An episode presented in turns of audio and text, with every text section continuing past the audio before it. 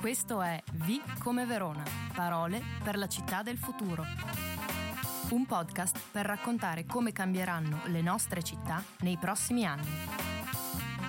26 lettere, 26 parole, per approfondire le idee, le innovazioni e le persone al centro di questo mutamento epocale. Da Verona, ogni settimana, Tommaso Ferrari racconterà insieme a un ospite una nuova pagina di questa trasformazione perché dietro ogni parola si nasconde la vita quotidiana di ognuno di noi.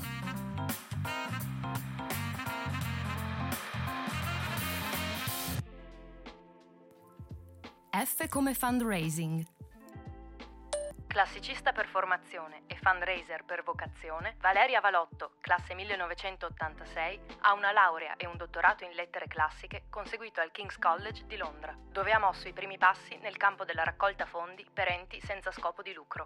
Si è fatta le ossa con il fundraising per istituzioni culturali e di volontariato, per poi approdare alla collaborazione con Progetto Quid, che l'ha riportata in patria. Attualmente vive tra Verona e Milano e continua a gestire le relazioni istituzionali e la raccolta fondi di Progetto Quid, del quale è anche vicepresidente. Ciao Valeria, benvenuta a V come Verona, grazie per essere qui con noi. Grazie, grazie a voi per avermi qui, V come Valeria. Parlando con te per progettare questa puntata, abbiamo ipotizzato diverse declinazioni della nostra F, sempre però muovendoci attorno a un ambito più o meno simile, fondi europei, filantropia, finanziamenti, per chiudere alla fine su fundraising.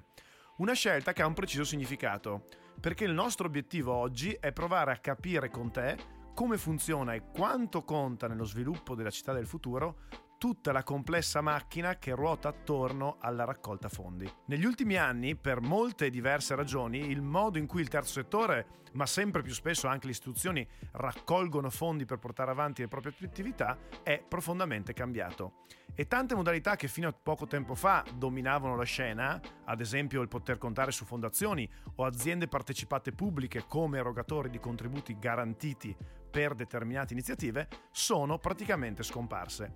Ti chiedo allora, cos'è il fundraising oggi in Italia?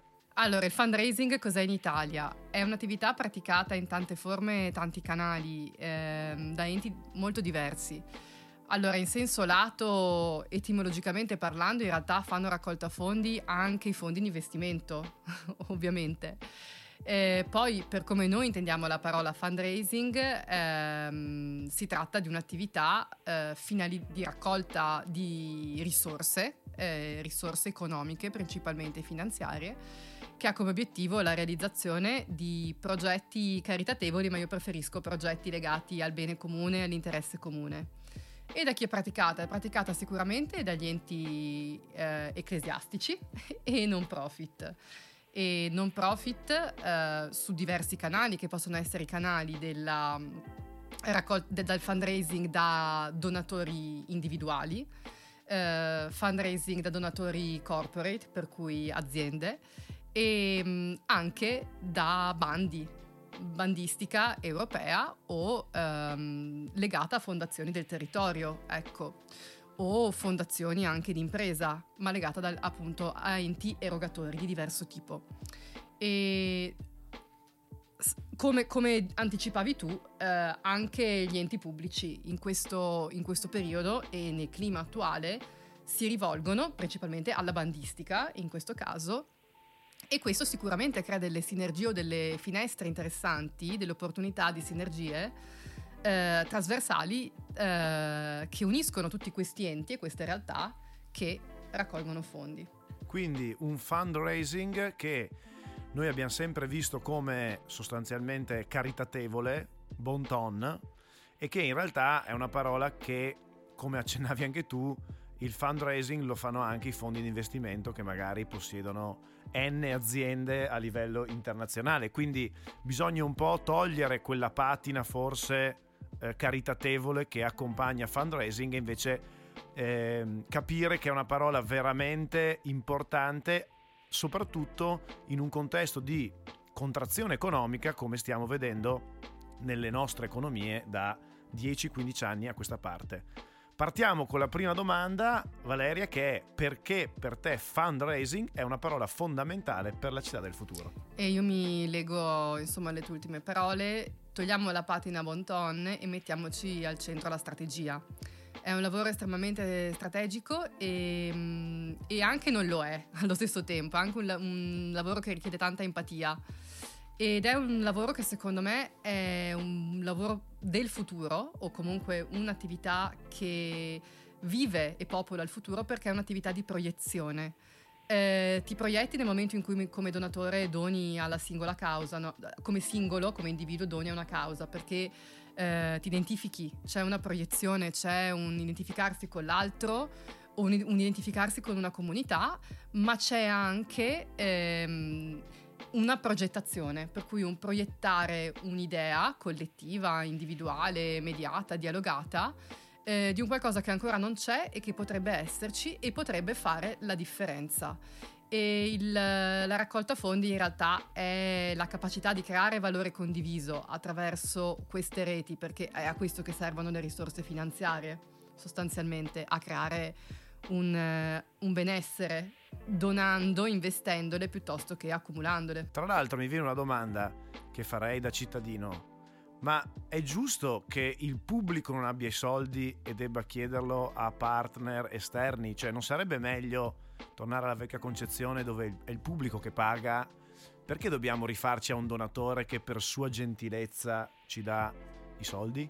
Ma perché donare è bello, perché donare è una dimensione fondamentale della, della, nostra vita, del nostro essere umani e questo donatore probabilmente qualcosa ci ha visto, al di là della visibilità che sicuramente c'è, ci sono tante donazioni interessate, ma perché sono interessate? Perché c'è l'interesse ad avere una visibilità e, e perché questo evergetismo è importante, perché ehm, ci si ci, ci, ci, si, si, si, gioisce, si cerca, si ambisce anche all'essere identificati come un benefattore, come una persona che ha a cuore la propria comunità. Rispetto agli enti pubblici eh, ci sono anche questioni di budget eh, importanti, non tutti gli enti sono finanziati, tutti gli enti sono uguali, non tutti gli enti sono finanziati ugualmente e quindi io sono assolutamente favorevole a queste pratiche ibride. Sì, anche perché, aggiungo io, la prova che quella progettualità sia appetibile lo dà anche, appunto, chiamiamolo così, il mercato degli stakeholder. Cioè, vale a dire, se un progetto trova dei fondi e delle risorse per essere finanziato, io la vedo come una sorta di validazione, che invece nella progettazione puramente pubblica di solito non c'è.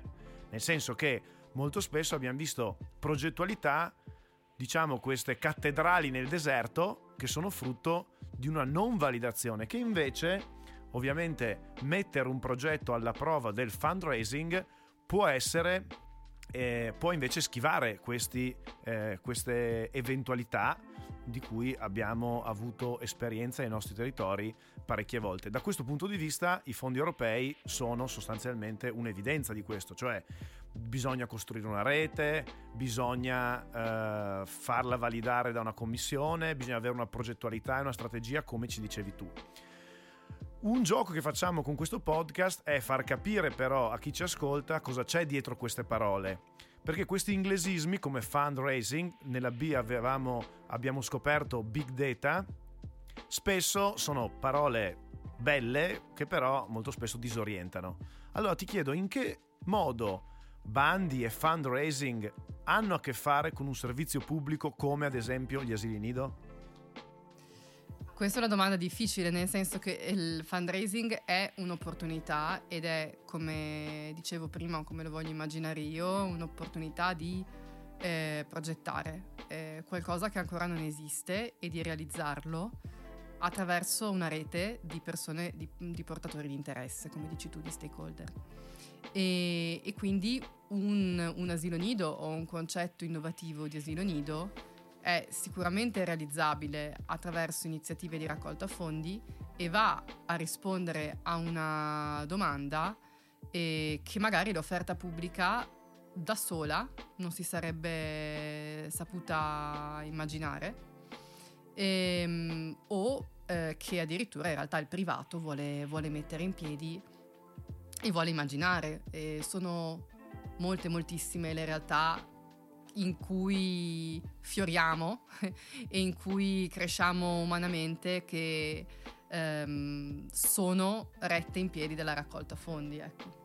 Tra l'altro, eh, sempre legando agli asili nido e riprendendo la progettazione europea, eh, ti chiedo questo, molti danno mh, per scontato l'idea che i fondi europei arrivino così, con uno schiocco di mani. Invece Uh, alcuni temi come gli asili nido, ma anche l'illuminazione a LED delle nostre strade, spesso passano dal andare a intercettare questi fondi europei. È vero che è difficile prenderli e soprattutto cosa ci vuole? Ci vuole progettualità, ci vuole strategia?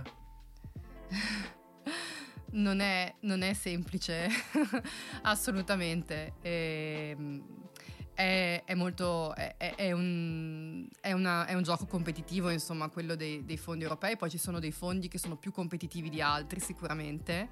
E eh, a mio parere la cosa più stimolante, poi non riguarda tutti i fondi, eh, sicuramente non riguarda i fondi di sviluppo regionale, che sono una, una, una fetta importante di, di, fondi e che tengono veramente in piedi con tante realtà, no, non le tengono in piedi, catalizzano l'impatto di tante realtà anche imprenditoriali sul nostro territorio, ma eh, quando si tratta invece eh, di fondi non regionali ma appunto comunitari, la cosa sicuramente più stimolante è l'obbligo di fare rete ed è la più difficile, la più difficile e scrivere il progetto, certo, bisogna avere la strategia, bisogna avere una buona penna, bisogna essere sicuramente eh, poliedrici ecco, nel manovrare i numeri, eh, gli indicatori di impatto e le narrative, questo sì.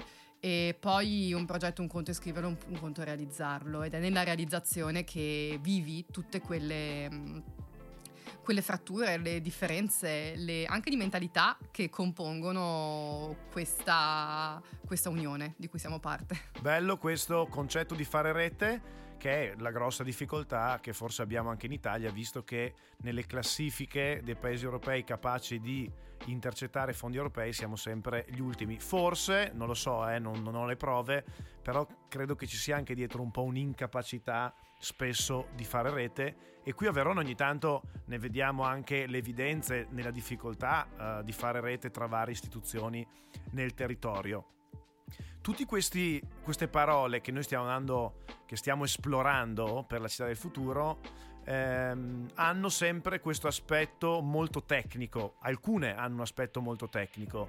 Fundraising, ripeto, suona bene, però si ha sempre la sensazione che sia una parola soltanto per chi scrive bandi per le associazioni no profit oppure per chi lavora per un ONG. Ora, la domanda che vi faccio, Valeria, è perché in realtà fundraising riguarda anche me? Ma riguarda anche te perché è molto democratica come, come attività, anche tu lo puoi fare. E riguarda anche te perché appunto, come anticipavo, biblioteche, musei, eh, tutti i luoghi in cui veramente ci sentiamo umani e coltiviamo la nostra umanità stanno in piedi anche grazie alla raccolta fondi. Ma io credo che riguardi tutti noi perché è un'opportunità prima di tutto eh, il fundraising e le opportunità eh, sono efficaci quando c'è uguale accesso, quando c'è un, un, un'uguale possibilità eh, di accesso. E questo non sempre succede perché non tutte le organizzazioni hanno le competenze e mh, mm, non tutte le organizzazioni sono ugualmente appealing agli occhi dei donatori. E mh, mm, spesso è molto difficile ecco, fare un salto di qualità da una raccolta fondi eh, a, a, poche cifre a una raccolta fondi che invece ti permette di realizzare tutto quello che puoi eh, realizzare e, e quindi per questo assolutamente la possibilità di rendere la raccolta fondi accessibile a tutte le organizzazioni di ogni ordine e grado penso che potrebbe trasformare veramente le nostre città in vivai. Infatti molto spesso si fa la considerazione su ogni progetto, sì vabbè ma con che soldi no? E invece tu ci stai spiegando come in realtà il fundraising può essere un'opzione viabile per tutti, associazioni, enti e istituzioni. E in una città come Verona, dove diciamo c'è una solida tradizione di benessere, la storica presenza di istituzioni finanziarie molto attive sul territorio si è sempre legata a una cultura solidale di ispirazione cattolica e in questo contesto la raccolta fondi viene spesso confusa anche in buona fede, anzi sempre in buona fede direi io, con la beneficenza. Possiamo dire che per molto tempo il confine, lo dicevamo anche all'inizio, fra questi due mondi è stato molto labile. Le associazioni, gli enti no profit o le istituzioni avevano bisogno di soldi e qualcuno, banca, fondazione o impresa, rispondeva alla chiamata. Un sistema che oggi, per molte ragioni, ha smesso di, fun- di, funzionare.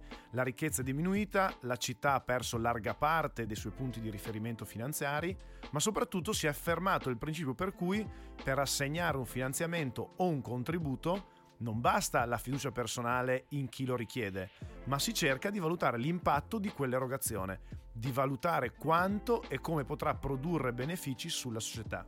Tu richiamavi al principio democratico del fundraising che secondo me è un'espressione bellissima, il collegamento tra democrazia e fundraising. E quindi la telefonata diretta è stata sostituita dal bando e dai progetti, che devono essere preparati e scritti da professionisti e non possono essere improvvisati. Ho la sensazione che questa trasformazione fatichi ad essere accettata dai veronesi, tanto nel terzo settore tradizionale, che vive una crisi profonda, quanto nelle istituzioni che fanno fatica a intercettare finanziamenti nazionali ed europei. Faccio l'esempio di Verona che ha una progettazione europea veramente scarsa. Perché non c'è forse fiducia politica nel dire ok, vado a prendermeli quei fondi? Pensi anche tu che sia così? Cosa dovrebbe cambiare per rendere la nostra città più efficiente e ricettiva nel campo della raccolta fondi? Eh, questa è una domandona e le riflessioni che hai fatto le condivido. Io ehm, in realtà ho un punto di osservazione privilegiato, credo, sul terzo settore e vedo tantissime belle iniziative, comunque vedo una città vivace e um, una città che comunque, appunto come dici tu, uh, sta, uh, di cui il terzo settore si sta scontrando con quelle che sono le dinamiche della misurazione di impatto che uh, sono state fatte proprie dalle fondazioni del territorio, sia di impresa che bancarie e che, eh, ricordiamoci, ovviamente vengono gestite anche in un dialogo intergenerazionale, quindi vengono assorbite in un certo modo dalle nuove generazioni di cooperatori, chiamiamoli, o comunque di eh, associazioni, o meglio, di, vengono assorbite in un certo modo dalle associazioni di nuova generazione e vengono magari poi invece assorbite e navigate in altro modo da fondazioni con uh, storie sicuramente complesse e anche apparati gestionali burocratici complessi. Uh, sulla misurazione di impatto sicuramente può fare la differenza rispetto al... Um, a una città, può rendere, può rendere Verona una città che spende meglio i propri fondi. Ecco, quindi andiamo sul qualitativo. Anche lì la misurazione di impatto, attenzione, perché poi se conto, cioè contare quante pecore ho, ok, contare come stanno, quanto producono è un'altra cosa. E tra quantitativo e qualitativo eh, c'è un mondo. Io a volte mi augurerei di vedere più richieste di misurazione di impatto qualitativa che quantitativa. Ecco. Ciò che può smuovere eh, invece a livello quantitativo, cioè quante, non quindi la qualità dei fondi e come li andiamo a, a spendere, come li andiamo a, in, poi andiamo a implementare dei progetti. La possibilità di dare accesso a, a a più, a più enti eh, alla raccolta fondi, secondo me è anche qui una battaglia generazionale. Cioè io penso che in realtà sia anche in parte dovuto a un'età anagrafica eh, nelle pubbliche amministrazioni più alta e a una, a una paura anche di la compag- tutta la compagine digitale che arriva a volte no? con, con bandi molto complessi.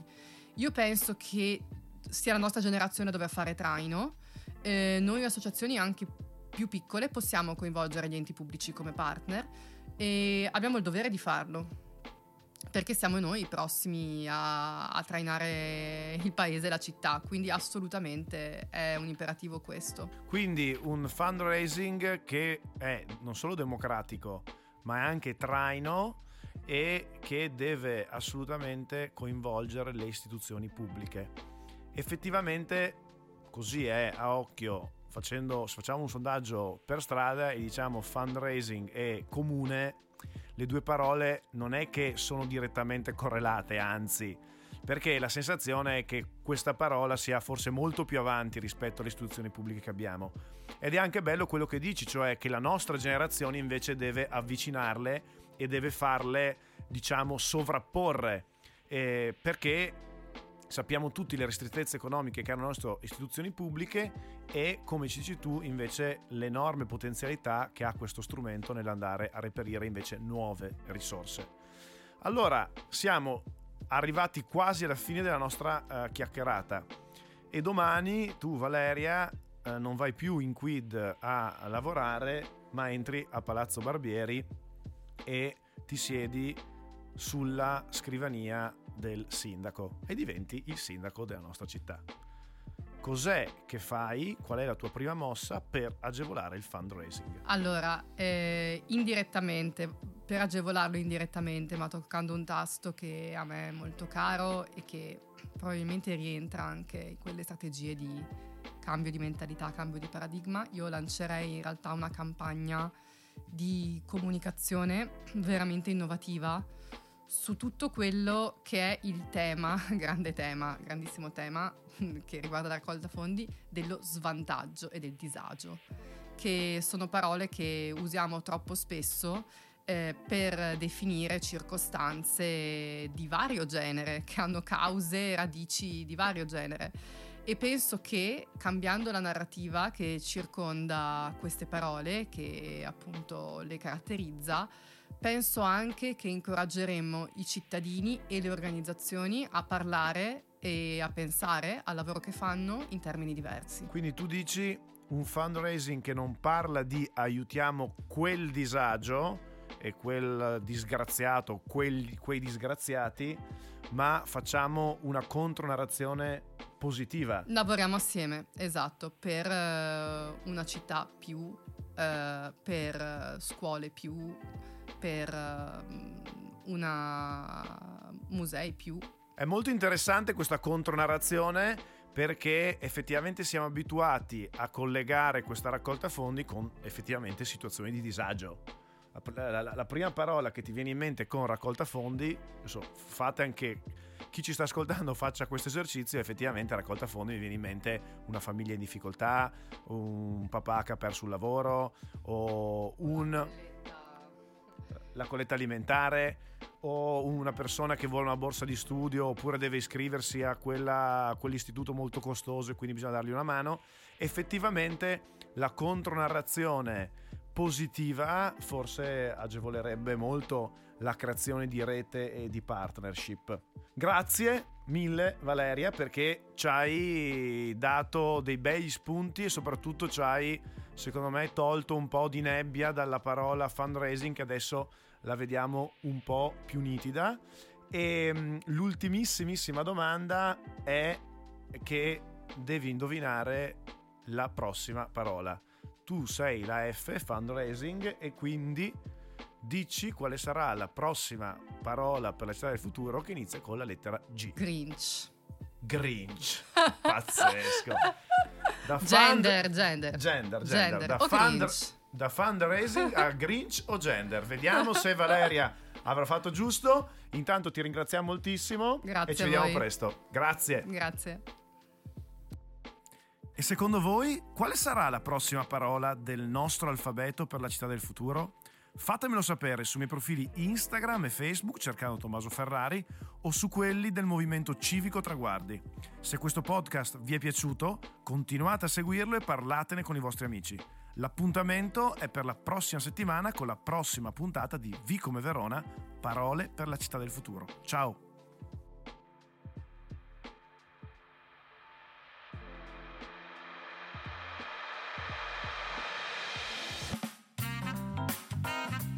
Avete ascoltato Vi come Verona, parole per la città del futuro, un podcast di Tommaso Ferrari e Traguardi. Se la puntata vi è piaciuta, continuate a seguirci e iscrivetevi ai nostri canali Facebook, Instagram e YouTube.